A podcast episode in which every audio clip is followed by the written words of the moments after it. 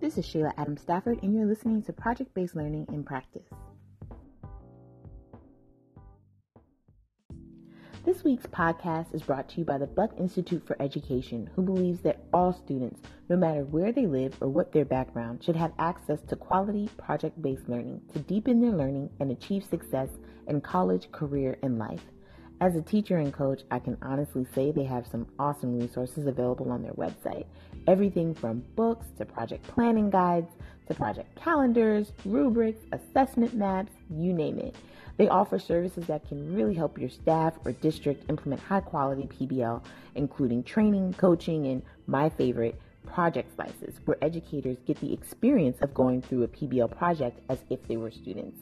Check out all they have to offer on their site www.bie.org. Again, that's www.bie.org.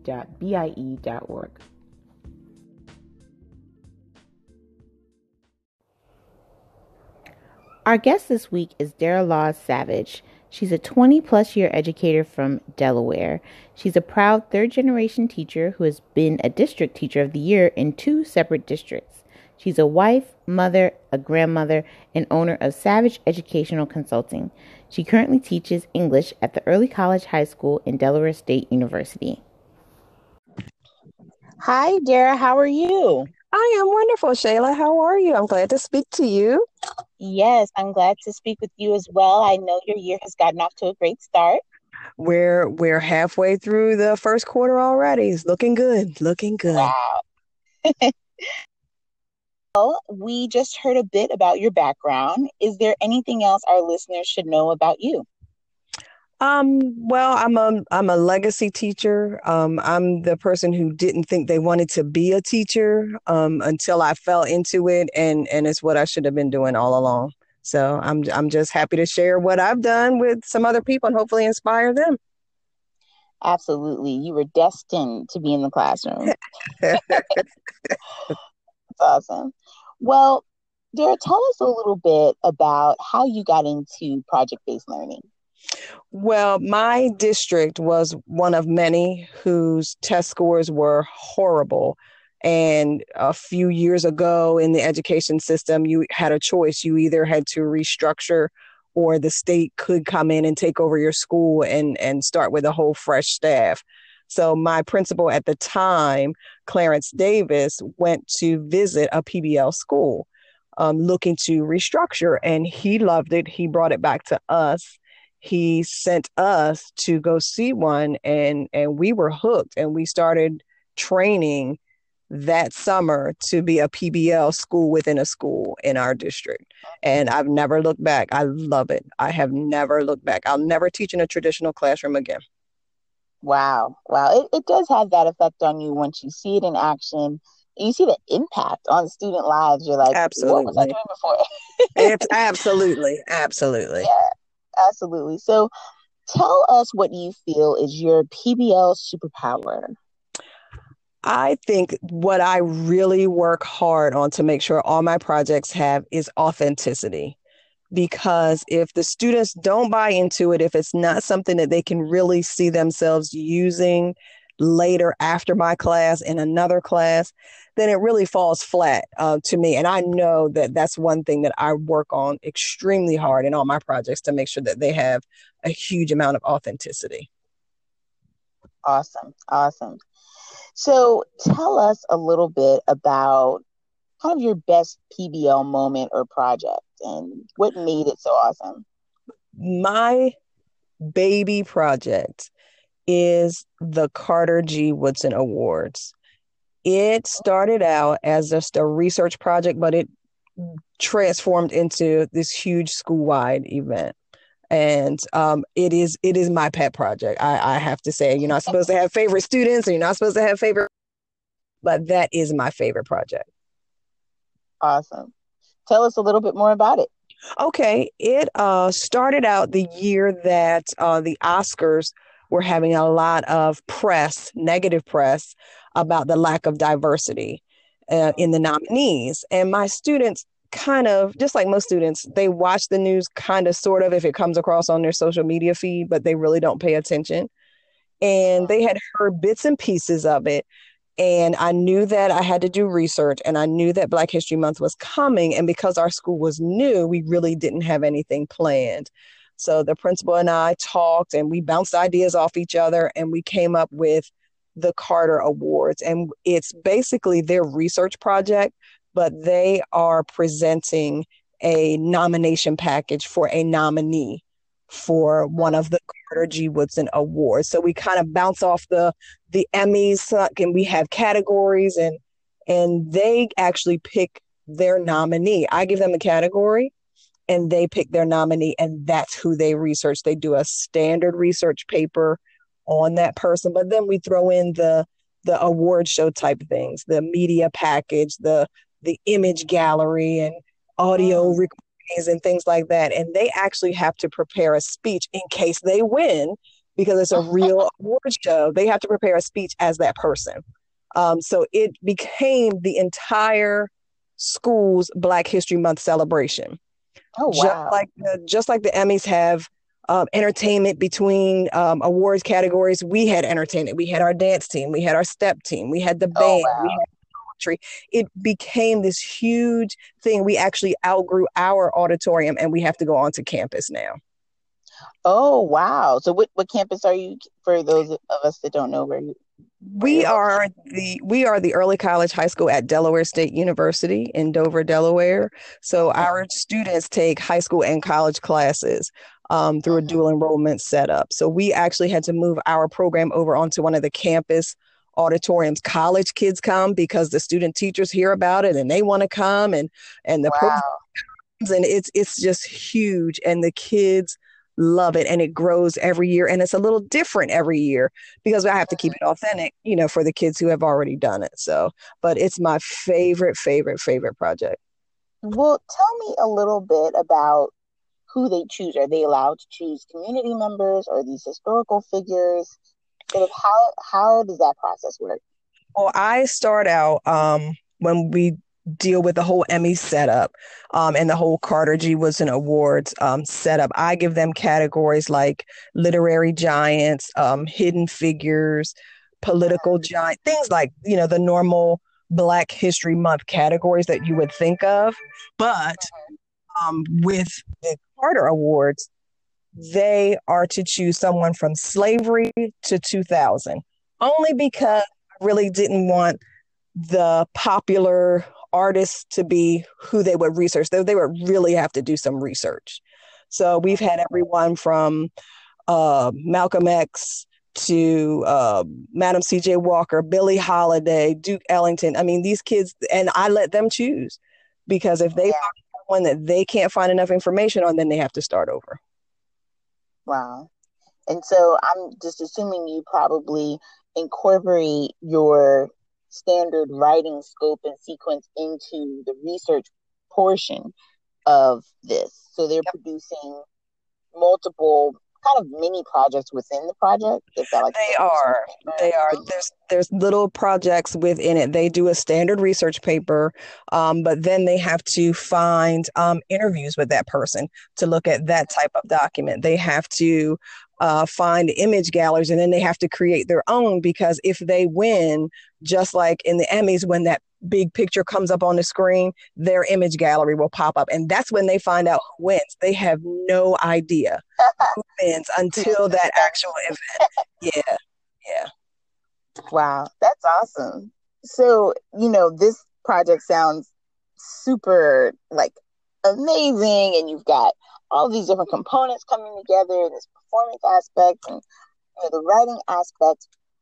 But tell us about a project that didn't really go so well and kind of some lessons you took away from that.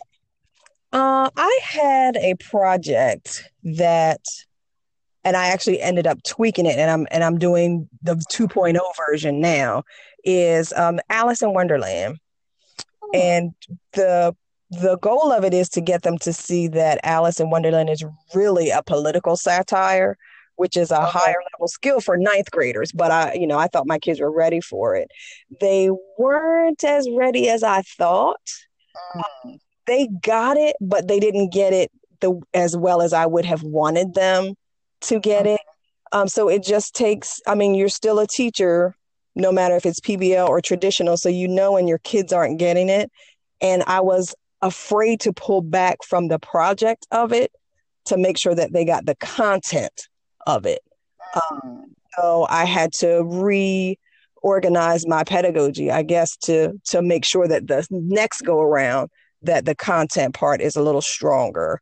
Um, so I mean, just like anything else, you you live and learn, and you revise, and you do it better the next time. So, but we're, exactly. we're we're on 2.0 right now, and it's going a little better. So, yeah, yeah, no, that that's definitely a key kind of pivot that we often make in the middle of a project. It's like, oh, I need to go back and do a little bit more direct instruction. Yeah. Um, I need to go back to the planning. Mm-hmm, um, absolutely. Some key content. Right, right. Because in the end, in the end, project or not, they have to get that content. Absolutely, absolutely. So I guess in thinking about sort of how to manage projects and, and how to you know leverage technology. Do you have um, a specific organizational tool or a specific um, just resource that you use that really has helped you? Yes we are a schoology school. That's our learning platform. And within school just a lot like PowerSchool i know that a lot of people use and it's very similar to blackboard um, that our kids use once they get on campus but with Schoology, um, Google Docs is embedded uh-huh. and it is my best friend because I am 100% paperless. I do not do paper. We are paperless in Mrs. Savage's room. So Google Docs is my best friend.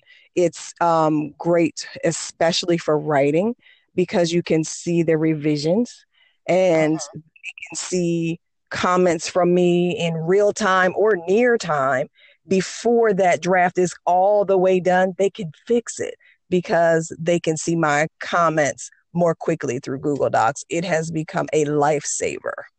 Mm. Yeah, Google Docs is is my friend too.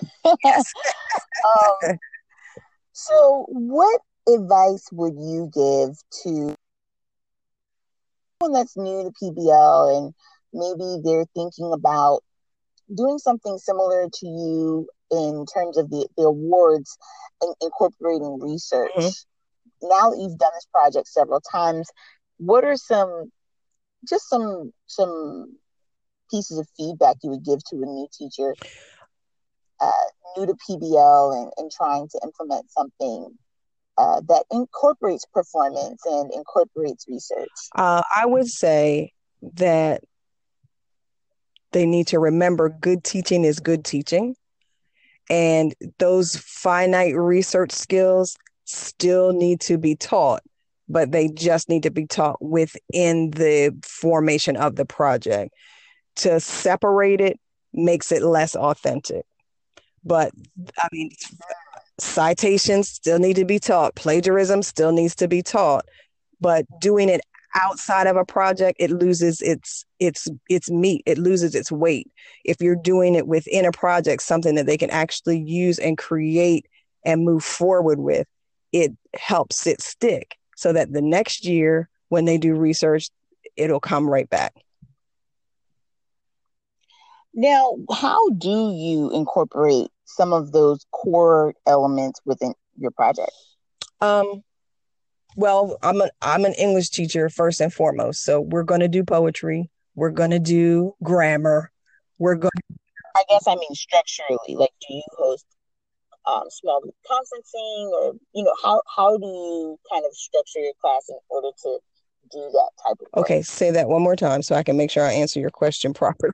Yeah, yeah. No, how do you structure your class so that you can do that type of work? Do you have like small group meetings oh, or you know workshops okay. how, do, how do you make sure you get that core content um, with our structure we when they come in they have a do now and that allows me to get um, things set up for them. And we do have a staff meeting. Um, and in that staff meeting we go over just like in a in a corporation what the expectations are for the day and old business left over from yesterday um, and then they would break out into their teams. And in their teams, they have a small group meeting. do we need to complete today? Who is going to be responsible for what? What time are we going to have these in? Do we need to stay together and work? Can we separate and work? They decide and then they go. Mm. Before the end of class, that team comes back together and they have another meeting and they check in. Did you finish your task? Yes. No. Did you finish it to quality? Because if you just finished it and it's trash, you know Miss Savage doesn't want it. So they begin to monitor themselves because I tell them by the time I get it, three other people should have seen it and it should be almost flawless. Nice. So they. I love that. So it, takes, it takes three before me to another level. Before me, that's right. That is right. But it it takes um, practice, and those types of um, expectations have to be taught. And a lot of people forget that, especially with PBL, because you get so excited about the project, but those expectations and those procedures have to be taught as well. Yeah, absolutely. Well, Dara, tell us a little bit about how we can stay in. Tell us a little bit about how we can stay in contact with you. Um, we want to connect with you on social media. I know you have uh, this amazing project that you do, and there is a special place where we can access that special project. hold on. Wait, wait, one second, Dara. I'm going to say that part again. Okay. So, Dara, tell us a little bit about how we can stay connected to you. I know that your project is going to be featured somewhere. So if you want to plug that right now, this is a great time. Uh, but how can we stay connected with you? Well, I am uh, on social media at Twitter. You can find me at MSD Laws. I have not changed that um, since I've gotten married. So I'm still MSD Laws on Twitter. Um, and you can find uh, my educational group, Savage Educational Consulting Group, on Facebook. The Carter Awards, thank you for the shameless plug, Shayla, is one is one of the projects that's featured in the new PBL book that's put out by ASCD um, by John Larmer and Suzie Boss. So I will be in that. It came out on September 20 or September 14th. It just came out. It's great big orange book, so feel free to go pick that up. Um, and on my social media, I always put the ballot for the Carter Award. So it gets shared out to 31,000 people. Um, and they help determine the winners for the Carter Award. So once you follow me on social media, you'll see all that information. Nice, nice and that's a pretty huge following, Dara. Can I just say that? that's, not me. that's that's that's not me. That's Buck Institute of, um, for Education. oh, gotcha, gotcha. it's pretty awesome. so, thank you again. We really appreciate you, and I hope you have an awesome rest of your week. Thank you. You too, Shayla. It was great talking to you. Thank you so much for the opportunity. Absolutely. Bye bye.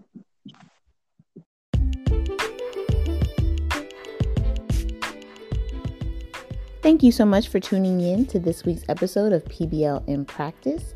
Take a moment right now and click that subscribe button. And if you want to hear past podcasts, please go to www.shaylastafford.com. Have an awesome week.